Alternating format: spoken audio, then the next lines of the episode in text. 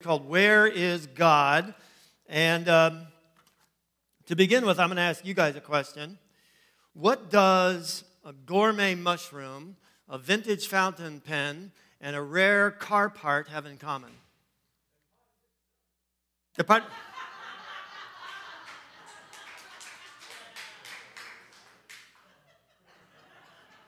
Ushers,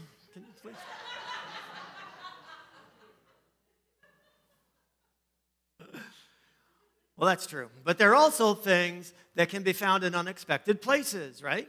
A chef will tell you that you find the best mushrooms in a deep and, you know, dark and damp forest, in dead trees and under rotten logs. That's where the best mushrooms are.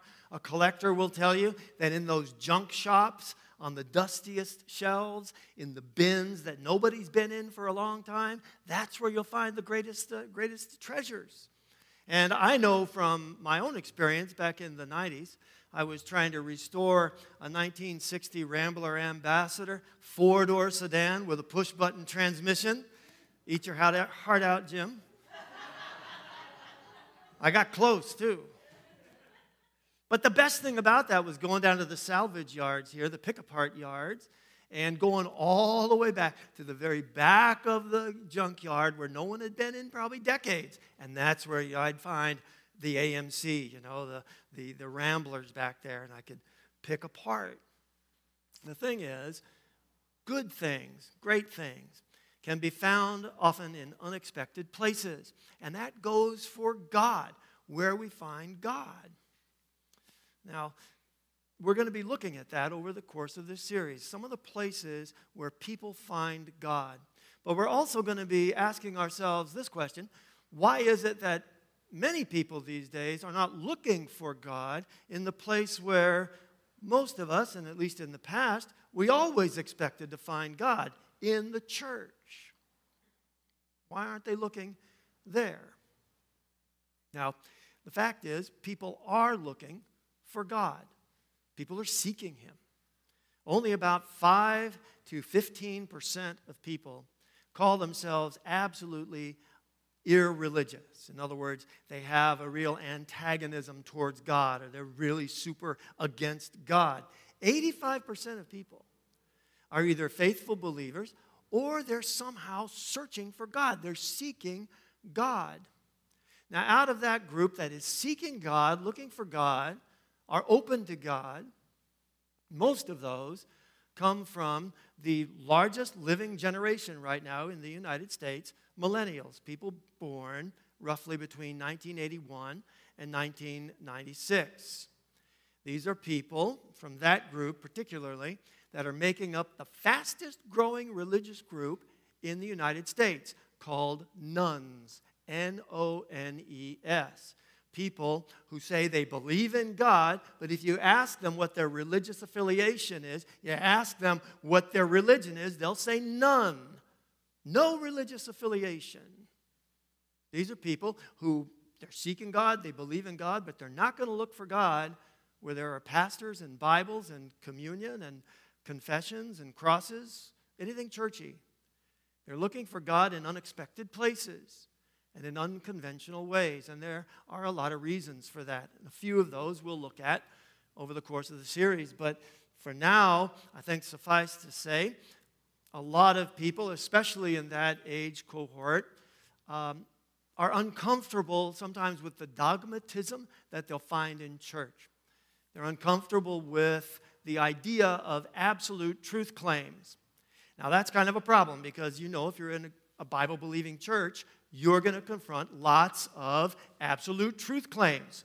Last two months, we were in that series called Issues with God, and I was surprised how every single one of those issues would turn me back and would turn us back to fundamental truth claims.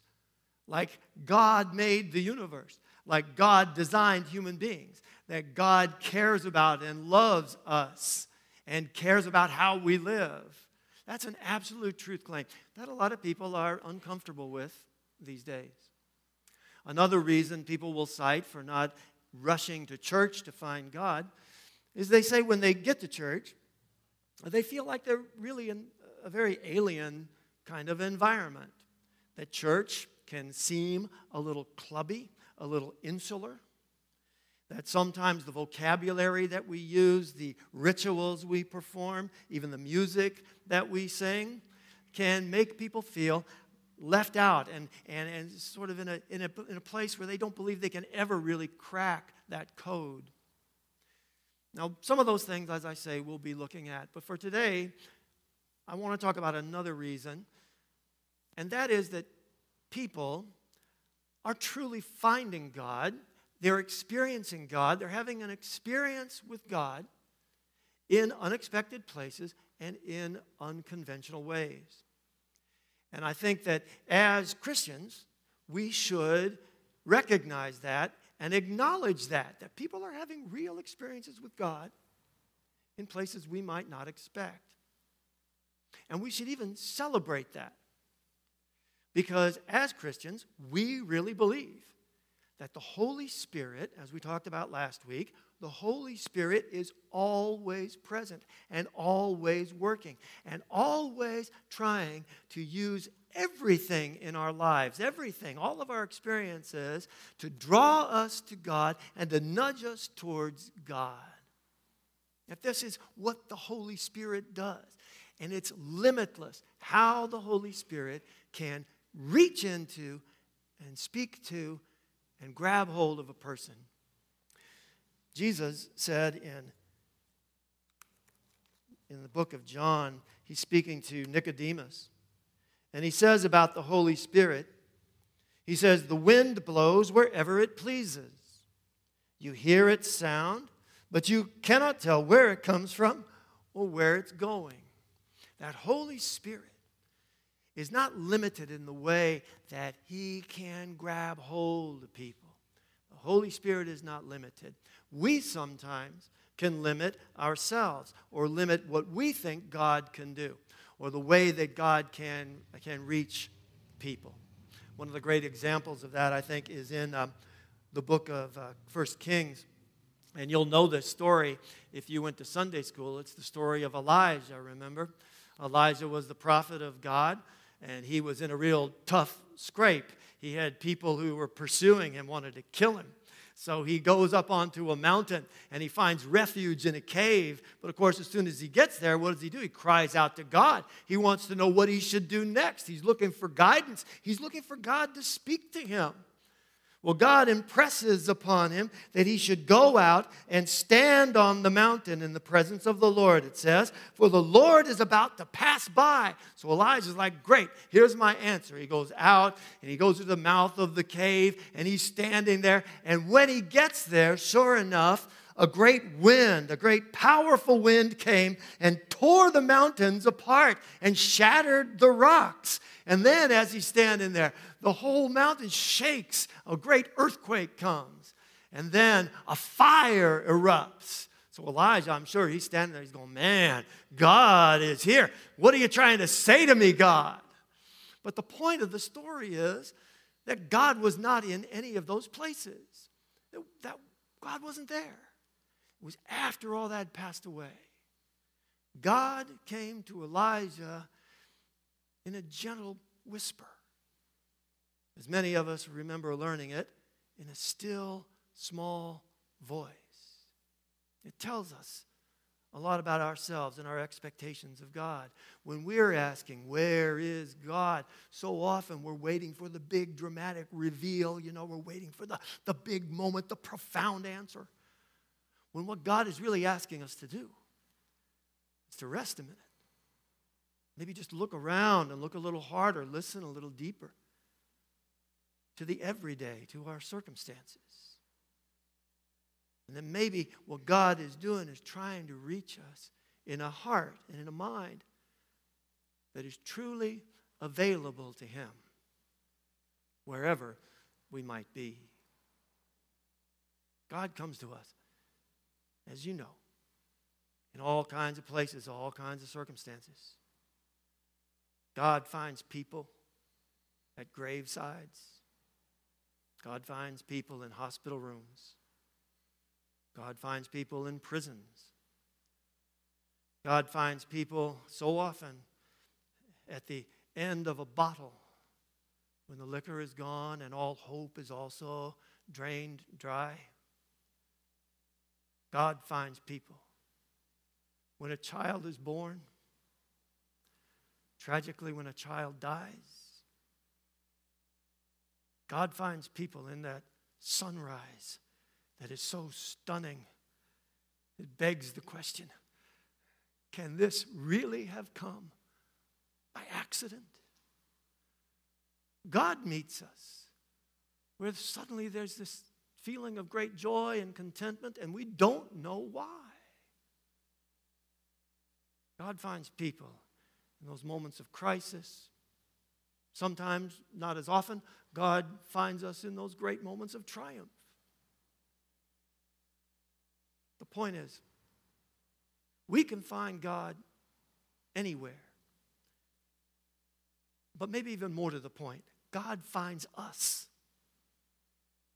wherever we are. God finds us. So, those nones, people who aren't looking for God in church, well, they're, they're not that far off. They're not that far off to be seeking God in those unconventional places, those unexpected places. The prophet Jeremiah says that God told him this God said, You will seek me, and you will find me when you seek me with all your heart. I will be found by you, declares the Lord. God seeks us. God makes himself available to us.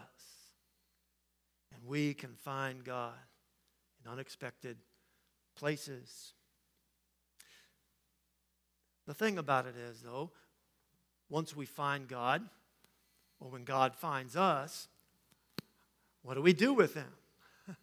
And so often that is the predicament of people who find God in unexpected places. It's, all, all right, I've had this experience. Uh, now what? Now what do I do? And that is where we really do need this place. We really do need the family of God, the community of God, the church that God has brought together. Because, well, it's true.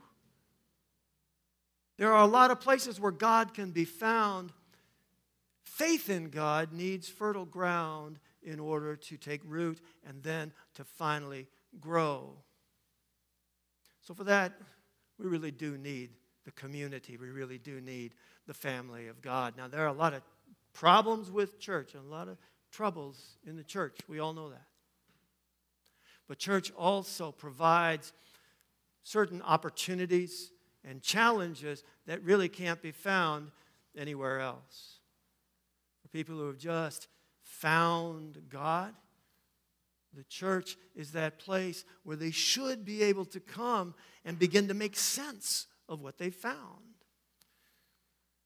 For those people who are trying to find their footing in faith, the church should be the kind of place where they can come and find support and encouragement, especially as they begin to understand or begin to get a grip on what God wants them to do to change their lives. When that comes in conflict with what the world is saying they should do in their lives, you need that family of the church. You need that community. You need that support. The church, I think, almost more than anything, it's also that place where children can come and understand that there is a place, and this becomes so important, I think, later as they grow, that the church is a place where they can come to find refuge.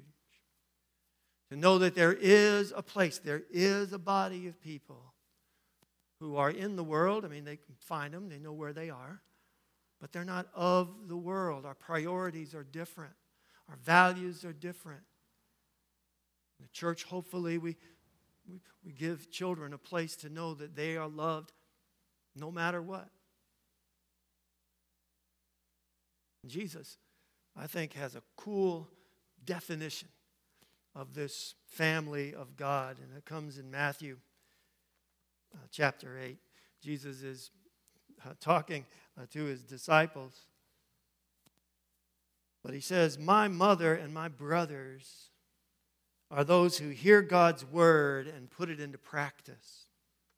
My mother and my brothers, in other words, my family, are those who hear God's word and put it into practice. Again, for people who are searching for God and find God. The next step is to understand that plan that God has for them, that God has for all of us, and then put that plan into action. It's a definition and a challenge to people. But you know, this definition of the church is also a challenge to the church itself. That people need to come here and find this place, that place, where God's word is, is preached and put into practice. The church is always challenged to be that kind of place where people who come in, who have found God, can come in and find actual welcome and actual nourishment and actual nurture in the people. The church is always challenged, always challenged to take that love that we claim to have for God, that love that we claim to have for each other, and make it more and more real, more and more sincere. The church is always, always challenged to take that love that we say we have for God and let it translate into joyful and enthusiastic worship. And let's just face it, every church has that challenge. That's the challenge of complacency. Listen, when we're cooking with gas, when we are working on all those cylinders, when the church is doing all those things, then it actually can become a place where people can find the answer to that question where is God? Where is God? Jesus, just before he, he died,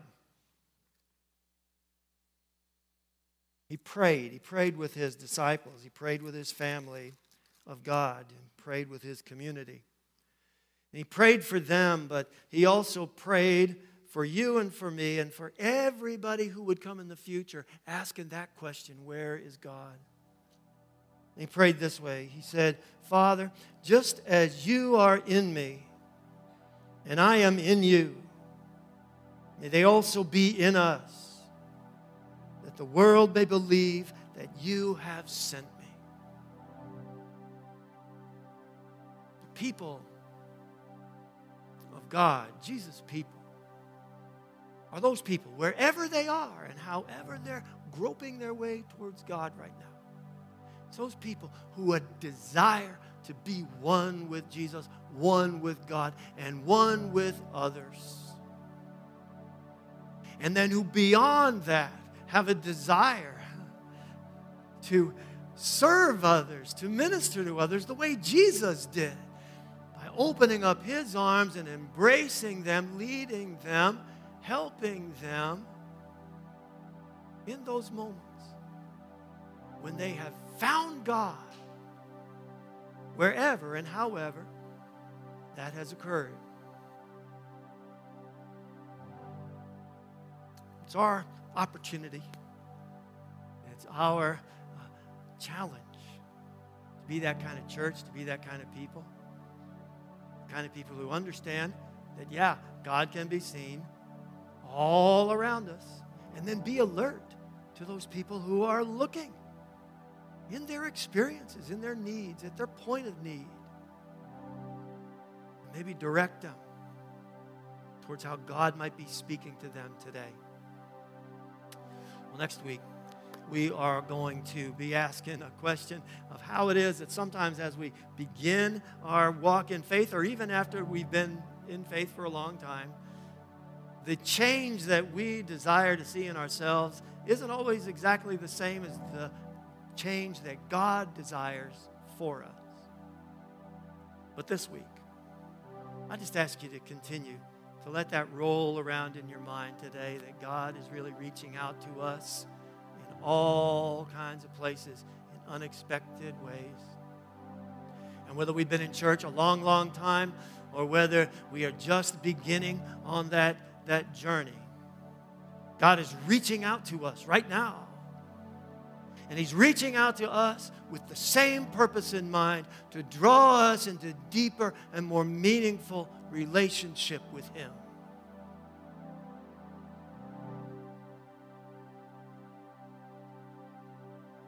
Let's just remember that every single morning, no matter how long we've been in this journey of faith, that's the question we should be asking ourselves. Where is God? And opening our minds and opening our hearts to a new and maybe surprising answer. Amen. All right. Well, today, as I say, we are going to.